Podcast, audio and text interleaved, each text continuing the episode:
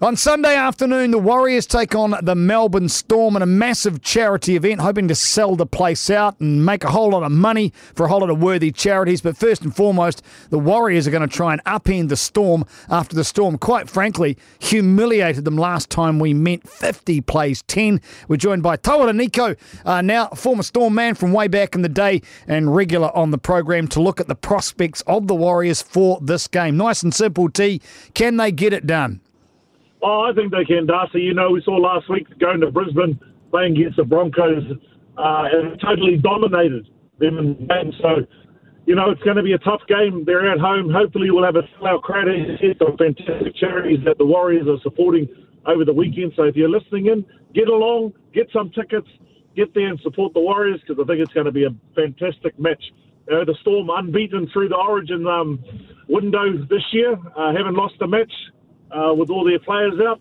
And last week, four or five of them were rested, and they managed to beat Manly in that game last week, Darcy. So, you know, it's going to be a tough match. Both teams coming off wins. Both teams are confident. Uh, they'll have their full complement back, the Melbourne Storm. Um, and, you know, Simon Mannering announcing his retirement at the end of the year. Uh, I'm sure that the boys will want to go out there, not just for Simon, but to play the best that they can. Yeah, I suppose, and when you look at the rest of the season, it's it's a real stake in the ground for the Warriors, isn't it? Because we've seen them get humped by really good teams and pretty much beat the rest of them. So for them to be able to say, actually, we're relevant in this finals chase, they kind of need to do this against the Storm, don't they? Well, I think so. they need to try and do that, especially at home. You know, they played well last week. They'll take a lot of confidence, you know, out of that match last week, going up to Brisbane, playing against probably you know, they were talking about the pack of the Broncos, the big, young, hungry pack of them, and I thought the Warriors just played all over the top of them. You know, the likes of Ignatius, Agnatius Paasi, you know, Simon had another good job. Isaac Luke was outstanding again. So if they are going to win Darcy, they have to win the battle up front. So that's the tough battle. Uh, Jesse Bromwich, uh, Nelson Asofa Solomona, they have to get over the top and stop those guys if they're going to have any impact in this match. And it said that maybe if there's any way to get over top of, of Melbourne and have a crack at them, as they're not too good when it comes to defending second phase play. So maybe the offload game that the Warriors have really turned back on again this year might be a distinct advantage for them. And that kind of hectic, chaotic, unstructured play might be to undo a, a very um, driven but structured Storm side. Yeah, certainly have. We've seen the Storm in the past, Darcy. They've always struggled with the Warriors uh, in terms of that second phase play.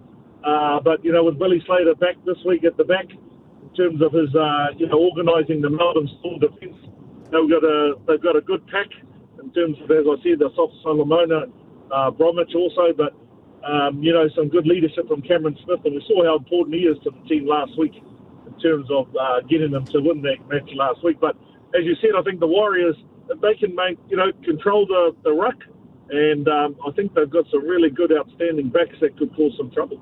And the returning uh, players that we've got for the Storm, Billy Slater, as you mentioned, Addo-Carr is back, uh, Kaufusi, Munster is back, Chambers. He always seems to keep his best for the Warriors, or maybe that's just my dodgy memory. But there's something about that guy when it comes to playing us, he gets a kick out of it. Did, did, have you had that in your career where there are teams that you play that it doesn't matter what state you're in, when they turn up, you just kick that extra gear? Well, that certainly happens. You know, there'll always be those uh, rivalries of the Storm and Mal- the Storm and the Warriors have always had that, you know, that special rivalry. And nine times out of ten, the Warriors have been actually the bogey team for the Warriors over the last 20 years, uh, Darcy, as you well know.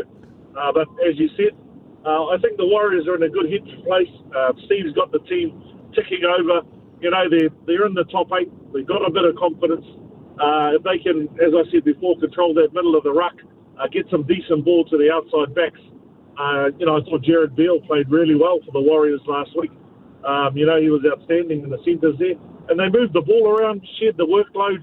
You know, and I, I think if the Warriors can do that and contain Storm, play some of that second phase football, um, you know, they'll be very hard to beat at home. Tawera Nikau is our guest as we're talking NRL over the weekend. What was the worst aspect of last week as far as the Warriors are concerned? What would you like to rid from that performance against the Broncos, if anything? Oh, mate, you know, coming off the back of the week before against Penrith, uh, you know, the, they lacked a little bit of confidence, a bit of cohesion there, but, you know, they, they did really well against the Broncos to play up there uh, against that team And I think it's just, you know, it's good to see Shaun Johnson, you know, when he does get the ball, really, really take the line on. You know, Blake Green's directing the team around. Just want to see Shaun have a, a little bit more involvement because every time he touches the ball, he creates opportunities, you know, for the Warriors. So, um, you know, Shaun can just let uh, Blake Green uh, push the team around, have a really good kicking game, and Shaun can just chime in and create those opportunities because he's one of those players if he gets a little bit of space, uh, he can create many opportunities. And also, you know, it's great to see Roger Tuivasa-Sheck pushing up through that middle because uh, he's electric. When he does get a bit of space, he can create some opportunities right down the middle of the ruck. And I think that's where they might be able to get them. You know, Isaac Luke pushing through the middle, uh, Shaun Johnson and Roger Tuivasa-Sheck. The Melbourne Storm forwards are big. Um, so when they're getting tired at the back end of each half, I'd like to see Roger and Shaun pushing up through the middle with Isaac Luke creating some opportunities. And T, you mentioned before Simon Mannering, big announcement over the week that that's it. He's pulling the plug, he's pinning it at the end of this season. So there'll be a fair bit of emotion around that, as you'd expect. But when you look back at the career of Simon Mannering, gee, it's a hard push to find anything to complain about it. He's been immense, hasn't he? Oh, mate, I think he's been one of the stalwarts, not only for the Warriors, but also for the Kiwis over the last, you know, 12 years that he has represented the country. Um, Darcy, you know, he'll go down as one of the greatest Warriors, or if not the greatest Warrior that's pulled on the jersey, uh, you know, for week in, week out. You know, someone that does their job, that always goes out there and does the best of his ability. You know, Simon's one of those guys that can really, hand on heart, uh, stand up and say he has been the true Warrior. So, you know, can't uh, give enough accolades and plaudits to Simon in terms of how he's led the team, how he's been involved with the team, but more importantly, just going out there and, and grafting away for the Warriors. They'd had 13 Simon Mannerings, I can guarantee you they would have had, uh, you know, been in a couple of more premierships. Oh, yeah, they had 13 Simon Mannerings. Uh, they probably wouldn't have had anything scored against them, but they probably wouldn't have scored a great deal either, would they, T, to be fair? No, that's right. That's right. You're right there too, Darcy. Oh, that's cruel. I need to go back to the day when he was a, you know, uh, incisive centre. young outside centre. Yeah, that was the one. Yeah, that, that's what that's what he had it all as well. So all in all, you think things are shaping reasonably well. I mean, you've got to hit your best, uh, hit your straps, I suppose, closer to finals you get, and in, in, top eight times. So you reckon that even though they had a couple of un, unfortunate losses, I suppose the Penrith Panthers ripped them apart with that new young fellow, that half can't remember his name, and then that horrible forward pass. But you think they're shaping all okay heading into top eight time? Oh, I think so, Darcy. You know, Stephen's done a really great job of getting the boys in that position. So, you know, top eight, uh, getting to the semi-finals, it's a whole new competition. If they can get into the eight, they're going to cause some trouble with the. they've just got to make sure they've got some confidence. They've got the players, uh, you know, with, with, through the forwards and through the middle to control that ruck. Because as we've seen, if you don't control the middle of the ruck and you're playing against those top teams and come semi-final time, you're going to get found down. But I think with Isaac Luke being in career best form, Darcy, uh, you know, uh, they look really, really good around the middle of the ruck. He gives them some options. You know, I thought Agnatius Paasi over the last two or three weeks has been absolutely outstanding.